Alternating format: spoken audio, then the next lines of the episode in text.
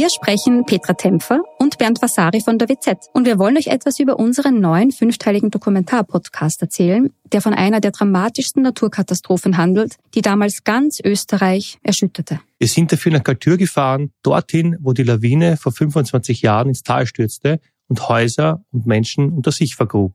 31 Menschen starben, darunter zahlreiche Kinder. Wir haben nach Antworten auf die Frage gesucht, wie es überhaupt zu dem Unglück kommen konnte und wer damals die Verantwortung getragen hat. Gibt es überhaupt einen Schuldigen? Die Kaltürer haben uns auch erzählt, wie sie die Tage nach der Katastrophe erlebt haben. Der damalige Bürgermeister war übrigens Anton Matle, der heute Landeshauptmann von Tirol ist. Ihr könnt unseren Podcast Galtür, der weiße Tod unter wz.at hören und auf allen Plattformen, wo es Podcasts gibt.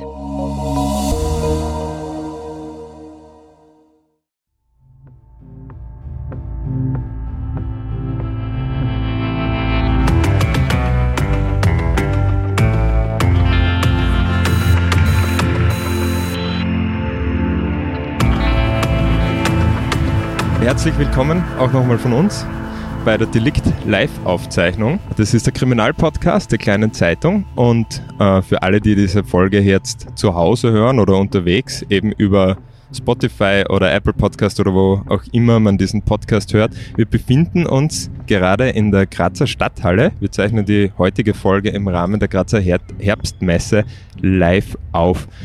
Und wir freuen uns, alle Gäste hier begrüßen zu können. Schön, dass ihr alle da seid.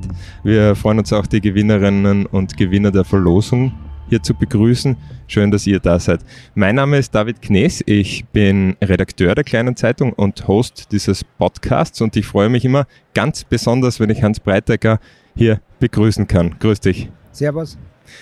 Äh, Hans Breitecker ist langjähriger Kriminalreporter der Kleinen Zeitung, inzwischen in Pension, aber noch immer sehr untriebig. Er ist Autor einiger Bücher, äh, zum Beispiel Cold Case Mörder unter uns ist einer der bekannten Titel und auch ein gefragter Interviewpartner bei Crime Dokus für diverse Fernsehsender, wenn es um Fälle aus der Steiermark und Kärnten geht. Ich glaube sogar Netflix war mal bei dir zu Gast, ATV, Puls 4. Äh, also du bist viel unterwegs und gefragter Experte, was das betrifft. Äh, ja, wir haben schon gesagt, es geht bei Delikt um Kriminalfälle aus Kärnten und aus der Steiermark. Und unser heutiger Fall führt uns auf jenen Berg, der diese beiden Bundesländer trennt. Äh, auf die Back nämlich. Oder genauer gesagt zum Backer Stausee. Äh, das ist ein sehr beliebter Ausflugsort und hat heuer übrigens schon für spektakuläre Bilder gesorgt. Der wurde nämlich äh, im Frühjahr des Jahres komplett ausgelassen ein ungewohntes Bild vom Backer Stausee, so hat er im Frühjahr auf, ausgesehen. 5,4 Millionen Kubikmeter Wasser sind da ausgelassen worden und die kleine Zeitung hat darüber berichtet, das hat dann wirklich wie eine Vulkanlandschaft ausgeschaut und es musste dann übrigens auch der Entminungsdienst ausrücken, weil ähm, ich weiß nicht, dieses Hobby hat einen eigenen Namen, aber dann drei Brüder unterwegs, die mit Metalldetektoren da durchgegangen sind und die sind dann auf Kriegsmaterial gestoßen, das dann äh, geborgen und entschärft hat werden müssen. Inzwischen ist der Stausee wieder in seinem ursprünglichen Zustand, schaut so schön aus wie eh und je, wie man hier auf diesen Fotos sieht. Bist du manchmal dort, Hans?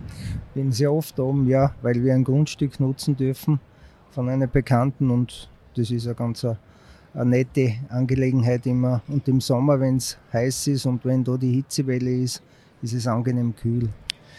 Ja, und dorthin führt uns auch unser heutiger Fall. Dafür begeben wir uns fast fünf Jahrzehnte in die Vergangenheit eben an diesen See. Es ist das Jahr 1974 und zwar der 7. September. Was ist damals passiert? Ja, am 7. September äh, gegen 22.30 Uhr ist ein PKW aus der Stampf kommend Richtung Modriach gefahren und der ist dann von der Straße abgekommen, äh, hat einen Zaun, einen Holzzaun durchschlagen und ist im See versunken. Und der Lenker, ein 36-jähriger Grazer, Diplom-Krankenpfleger, sein Name war Erich S., wir kürzen ab, weil es noch Angehörige gibt, äh, der ist beim offenen Fenster herausgekommen und seine am Tag davor geheiratete Gattin ist im Fahrzeug ertrunken, die konnte nur noch tot geborgen werden. Ja, das war, das war der Ablauf. Es hat Zeugen gegeben auf der anderen äh, Seite des Sees, die haben das beobachtet, haben die Hilfeschreie gehört äh, und die, die sind dann mit einem Ruderboot hinübergerudert, aber konnten nicht mehr helfen. Der Lenker ist unverletzt geblieben, der ist mit einem Schock, äh, wenn es echt war, davon gekommen. Mhm. Also es war auf den ersten Blick ein Unfall. Die Frau ist dabei verstorben. Es war ein Verkehrsunfall, so hat es ausgesehen.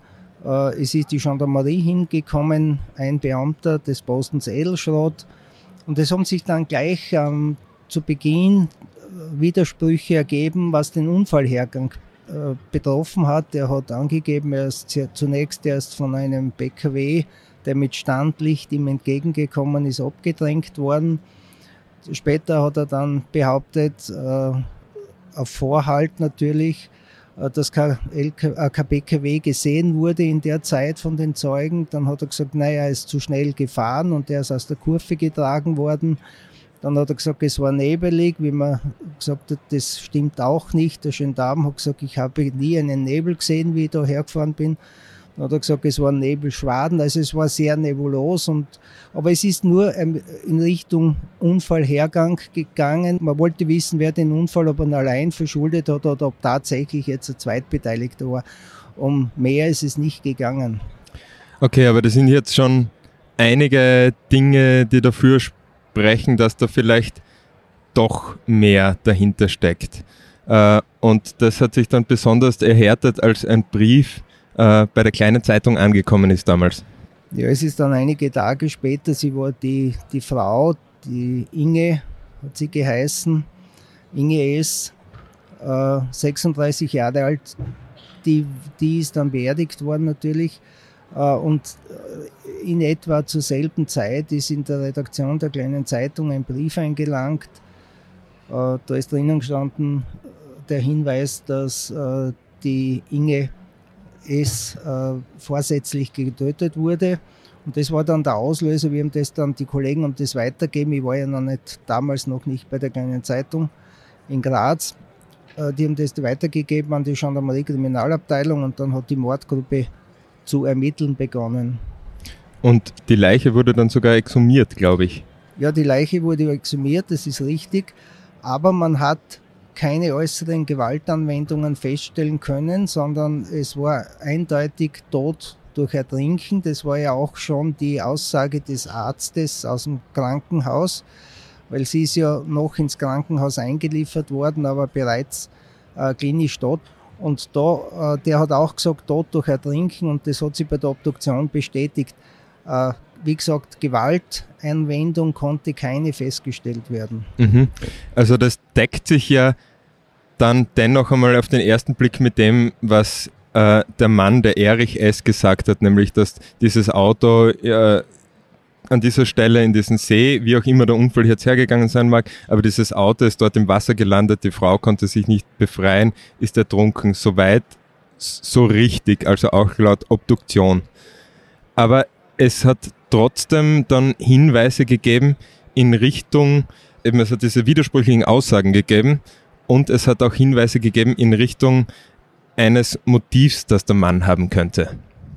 Es ging einmal, ich nehme es gleich vorweg, um eine Dreiecksbeziehung. Erich S. hat 1968 äh, seine, seine Frau Waltraud, also die Waltraud, geheiratet. Aber ein Jahr später bereits ist, hat er die Inge kennengelernt und hat mit der sich verlobt, obwohl er verheiratet war. Und es ist eine Beziehung entstanden. Und es hat weder die Inge was gewusst, dass er verheiratet ist, noch hat die Waltraud gewusst, dass er eine Geliebte hat. Das ist einige Zeit gut gegangen. Die, aus der, in der Ehe ist dann das erste Kind geboren worden.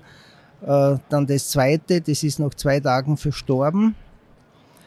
In der Zwischenzeit hat dann die Geliebte ein Kind bekommen und wie sie schwanger war, hat er ihr im fünf, fünftes Monat, glaube ich, war das, war sie schwanger, hat er ihr gestanden, dass er verheiratet ist. Und das war dann natürlich ein, ein schwerer Schlag für sie und sie wollte sich trennen. Sie ist zwar auf Distanz gegangen, aber richtig getrennt haben sie sich nicht. Es ist dann noch ein zweites Kind auf die Welt gekommen und die, in der Ehe hat es dann auch noch ein Kind gegeben. Das ist geboren worden 73. Äh, Anfang 74 hat, wie gesagt, die Geliebte das zweite Kind bekommen und dann äh, hat die Ehefrau die Scheidung eingereicht und die, die ist, glaube ich, am 6. oder 7. Juni 1974 dann durchgegangen.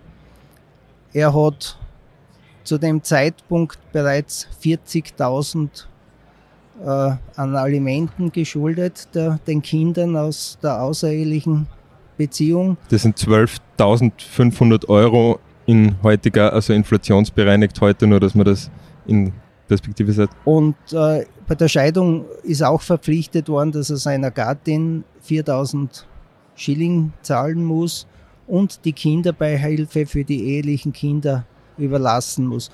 Und das hat ihn sehr belastet. Das konnte er sich eigentlich nicht mehr leisten. Er hat 7000 Schilling verdient, aber ihm nichts mehr überblieben zum Leben. Und möglicherweise, oder so hat man dann vermutet, hat er dann die Mordpläne geschmiedet. Mhm. Äh, es kam zur Scheidung, aber kurz nach der Scheidung läuteten dann auch die Hochzeitsglocken. Ja, es war die Scheidung, wie gesagt, Anfang Juni und bereits am 6. Äh, September um 10 Uhr vormittags hat er die Inge in Graz im Standesamt geheiratet. Und unmittelbar danach sind sie dann auf die Back gefahren und wollten dort die Flitterwochen unter Anführungszeichen nur, weil in, in Wahrheit haben sie nur vier Tage gebucht. Sie, die Frau hat nichts gewusst davon, das hat als er gemacht. Und was interessant war, er hat am Vortag bereits, am 5 sich in Graz einen Leihwagen genommen. Er hat ja selber kein Auto gehabt und hat gleichzeitig eine Insassenversicherung für seine Frau, für seine frisch angetraute Frau abgeschlossen, aber nicht bis zum 8. So lange hat er den Leihwagen gemietet, sondern nur bis zum 7. Äh, September. Das ist schon mal ein Verdacht auf eine geplante Tat. Und was noch dazugekommen ist, er ist am 5. September mit seiner Ex-Frau und mit seinen beiden ehelichen Kindern auf die Back gefahren, hat dort bevor eine Unterkunft gesucht und ist aber mehrmals an dieser Stelle vorbeigefahren, äh, wo dann der Unfall oder beziehungsweise das Verbrechen passiert ist. Also möglicherweise, so hat man dann geschlossen, im Zuge der Ermittlungen hat er das schon auskundschaftet und geschaut, wo die günstigste Stelle ist. Mhm. Und zwar mehrfach, ich glaube in deinem Artikel dazu, der bald erscheint, ist er bis zu 14 Mal dort vorbeigefahren, stimmt das? Nein, 16 Mal, wie sie herausgestellt hat, vorbeigefahren, auch mit seiner Ehefrau, bevor, sie, bevor der Unfall passiert ist, mehrmals. Und äh, man hat dann auch noch äh, in Erfahrung gebracht, die, die Mordermittler haben dann erfahren, dass äh, er bereits 14 Tage vorher mit seinem Zwillingsbruder oben war auf der Park und auch mehrmals an der Stelle vorbeigefahren ist. Insgesamt 16 Mal. Das hat man ihn dann später auch angelastet und vorgehalten. Äh, und das war eigentlich der Hinweis, dass er örtliche Kenntnis, gute örtliche Kenntnis gehabt hat. Und dort diese Stelle, wo er diese Tat dann, diese mutmaßliche Tat durchführen wollte, einfach ausgekundschaftet hat bis ins Detail. Ja. Äh, ja, du hast gesagt, die waren in den quasi Flitterwochen, also es waren ja nur Flittertage, wenn man das so sagen kann. Ähm, kurz nach der Hochzeit haben die dieses Quartier bezogen, das äh, ja, das er zuvor besichtigt hat mit seiner Ex-Frau und den gemeinsamen Kindern. Ja, die haben das bezogen. Wie ging es dann weiter? Sie haben dann Ausflüge gemacht am ersten Tag bereits und auch am 7. September noch nach Köflach. Äh, am 6. wollten sie ins Kino gehen, das hat nicht funktioniert. Dann sind sie wieder zurückgefahren. Am 7. sind sie noch einmal nach Köflach, haben sie einen Film angesehen und sind dann am Abend nach dem Essen nach Hause. Und auf der Heimfahrt ist eben die Tat passiert oder der Unfall, äh, der vorgetäuschte Unfall passiert. Äh, es war, das ist vielleicht, äh, erwähne ich gleich jetzt, weil es dazu passt, äh, eineinhalb Stunden bevor die Insassenversicherung ausgelaufen wäre. Die war bis Mitternacht, 7. September und eineinhalb Stunden bevor die Frist aus war, ist, ist, ist sie gestorben. Mhm. Also wir haben gesagt 200.000 Schilling war, also so hoch war diese Versicherung. Ähm, ja, und eineinhalb Stunden später wäre dieser nichts mehr wert gewesen. Und der Verdacht lautet dann schon auch, dass er genau gewusst haben muss, wenn dem so war, wann diese Frau sterben muss. Ja, natürlich, die Gendarmerie war überzeugt, dass er die Tat geplant hat, bis ins Detail. Die Gendarmerie war überzeugt, es geht aus den Akten hervor, dass, er, dass das sogar ein Komplott war, mhm. das er geschmiedet hat mit seiner Ex-Frau, um A, die Schulden loszuwerden und B, seine unangenehme Geliebte loszuwerden oder seine Ehefrau dann, sie waren ja dann schon verheiratet, wie gesagt. Äh, sie hat nämlich schon sehr äh, darauf gedrängt, dass er endlich einmal äh, die Alimente begleicht und das hat, das hat er nicht können. Er war mit einem Schlag die Geliebte los und mit einem Schlag die Alimente los und es hat den Verdacht gegeben, dass er mit dem restlichen Geld, das er ja nicht bekommen hat, weil die Versicherung hat ja nicht ausbezahlt. Er wollte das ja am Tag nach dem Tod der Frau, wollte er die Summe kassieren, das ist ihm nicht gelungen. Aber die Absicht dürfte da gewesen sein, dass er mit dem restlichen Geld die Hälfte seines Hauses, was er bei der Scheidung seiner Gattin überlassen hat, zurückkauft und dass er wieder mit der Gattin zusammenzieht. Mhm. Ja, du hast jetzt schon von einem Komplott gesprochen. Du hast gesagt, eben dieser Faktor Zeit, dass man eben direkt am Tag nach dem Tod seiner, äh, ja, seiner eben erst geheirateten Ehefrau in den Flitterwochen dann versucht, dieses Geld von der Versicherung zu bekommen, was äh, ihm eh nicht gelungen ist. Aber es gab dann noch etwas, das vor allem auch äh, den Verdacht noch näher legt, dass die Ex-Frau von dieser ganzen Sache Bescheid gewusst hat. Ja, das Verdächtige war, dass die Ex-Frau bereits am 6., also am Tag, an dem das Ehepaar angereist ist, hat sie mehrmals als Unbekannte, sie hat sie nicht zu erkennen gegeben als seine Ex-Frau, äh, mehrmals in der Unterkunft bei der Bäuerin angerufen hat und äh, sich und ihn verlangt hat, den Erich S. Äh, der war nicht da und sie hat dann betont, ja, sie dürfe aber der Frau nicht sagen, dass der Anruf da war, sondern sie darf nur ihn informieren. Das ist sechs, vier oder sechs Mal passiert an dem Tag und das ganz Verdächtige war, dass am siebten noch einmal in der Früh angerufen hat und sich auch erkundigt hat und wie dann die Bäuerin gesagt hat, ja, wir machen uns selber Sorgen, die sind heute Nacht nicht nach Hause gekommen. Sie wusste ja nichts vom Unfall, die Quartiergeberin wusste das ja nicht, dass der tödlich verunglückt ist. Aber die Ehefrau dürfte dann schon äh, äh, geahnt haben, dass die Sache jetzt erledigt ist, weil sie hat sich dann nie mehr gemeldet mhm. bei der Quartiergeberin. Ja, die Quartiergeberin hat nicht gewusst, hat sich Sorgen gemacht, hat das zum Ausdruck gebracht, dass sie nicht weiß, wo das sind und sie wird davon ausgegangen sein, so der Verdacht, dass eben dieser möglicherweise gemeinsam geschmiedete Plan oder zumindest der Plan, von dem sie auch Bescheid wusste, erfolgreich durchgeführt worden war. Jetzt haben wir schon über eine Reihe von Verdachtsmomenten oder Indizien geredet, die da darauf hindeuten, dass dem so war, wie du es geschildert hast. Hat das dann schon gereicht für eine ha Verhaftung? Wie ging das weiter? Naja, es hat ja dann einen, einen Lokalaugenschein gegeben und dort hat er geschildert vor der Gerichtskommission, vor einem Kfz-Sachverständigen, vor dem Gerichtssachverständigen, vor der Tatortgruppe, vor dem Mordermittlern hat er gezeigt, wie der, oder geschildert, wie der Unfall abgelaufen sein soll. Und da hat der Sachverständige gesagt, das ist absoluter Blödsinn, das geht gar nicht, das passt nicht. Dann hat er eine andere Version wieder aufgetischt, die hat auch nicht gepasst und letztendlich hat der Sachverständige, der Zuständige dann gesagt, so, es kann kein Verkehrsunfall gewesen sein. Und das war dann Auslöser auch mit allen anderen äh, Faktoren, die oder Fakten, die am Tisch gelegen sind, dass man gesagt hat, so Haftbefehl und Untersuchungshaft. Mhm. Also es ging für ihn ins Gefängnis, ihm drohte dann ein Prozess. Er ist eingeliefert worden, äh, so Mitte Oktober, das genaue Datum kann ich jetzt nicht sagen, aber Mitte Oktober und um 16.05 Uhr, das weiß ich noch, das ist vermerkt und um 19 Uhr ist er tot aufgefunden worden in der Zelle, weil er sie erhängt hat. Mhm.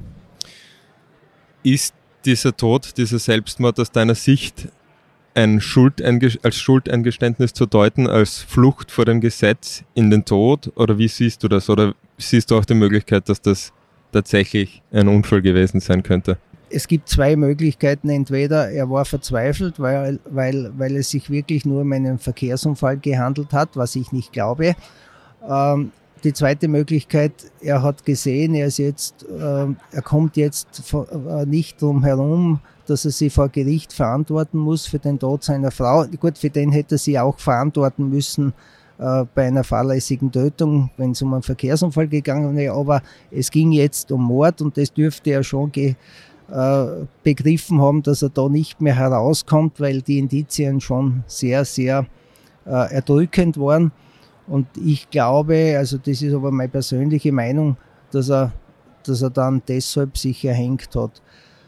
Er hat immer gesagt, bei der Einvernahme einige Male, ähm, er, ist, er, er ist schuldig, aber nicht am Tod seiner Frau, was schon ein Widerspruch in sich ist, weil wenn ich schuldig bin, auch beim, am Verkehrsunfall, bin ich ja trotzdem für, die, für den Tod der Frau verantwortlich, weil durch den Verkehrsunfall ist sie ja gestorben. Aber er hat immer gesagt, er betont, er ist schuldig, aber er ist nicht am Tod seiner Frau. Also Schuld am Tod, aber nicht ihr Mörder, wenn ich das richtig verstehe, wenn er das so gemeint haben könnte.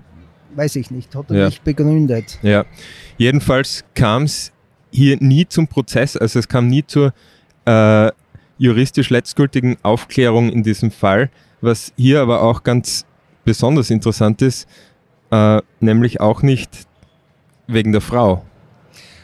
Die Ermittlungen sind nach dem Selbstmord eingestellt worden, äh, auch im, was die Frau betroffen hat. Es ist die, die, äh, bei der, die Gendarmerie hat noch hingewiesen darauf bei der Einlieferung, dass er möge in eine Einzelzelle kommen, äh, damit ja keine Verabredung mit seiner Frau möglich ist, weil sie unter, dringenden, unter der dringenden Mittäterschaft steht. Aber äh, die Staatsanwaltschaft hat dann eingestellt äh, nach dem Selbstmord und auch gegen die Frau nicht mehr weiter ermittelt. Mhm. Also juristisch ist es nie geklärt worden, aber damit ist aus heutiger Sicht, glaube ich, alles erzählt, was man erzählen kann über den Tod von Inge S. und von Erich S., der möglicherweise ihr Mörder ist, aber vielleicht auch nicht. Ich habe mehrmals mit den äh, Ermittlern gesprochen. Ich habe ja die Ermittler noch einige Ermittler äh, gut gekannt. Ich bin ja später als junger Reporter dann zur kleinen Zeitung gekommen. Da waren ja äh, immer noch die, diese Ermittler aus dem 74er Jahr tätig. Und ich habe da wirklich äh, einige gekannt und ich erst vor einigen Jahren jetzt wieder mit einem gesprochen, der inzwischen auch verstorben ist. Und das war immer klar, dass die dass das kein Unfall war, dass das ein Mord war und man hat immer von einem Mordkomplott gesprochen. Äh, man hat sogar darauf hingewiesen, der, im Schreiben an das Gericht, dass, diese, dass die, die Scheidung und die Hochzeit Teil des Mordplanes gewesen sind. Mhm. Ja, lieber Hans, danke, dass du uns diesen spannenden Fall heute mitgebracht hast. Oder gibt es noch was hinzuzufügen? Von mir nicht, wir können diskutieren. Wir können diskutieren. Vorher sage ich noch einmal schon Danke, dass ihr alle gekommen seid, dass ihr alle zugehört haben. Danke auch an die Leute, die diesen Podcast zu Hause angehört haben, fürs Dabeisein bei Delikt. Äh, und wenn es jetzt noch Fragen gibt an Hans Breitecker zu diesem Fall oder zu seiner Arbeit als Kriminalreporter oder was ganz Allgemeines, können wir das gerne jetzt noch machen. Danke.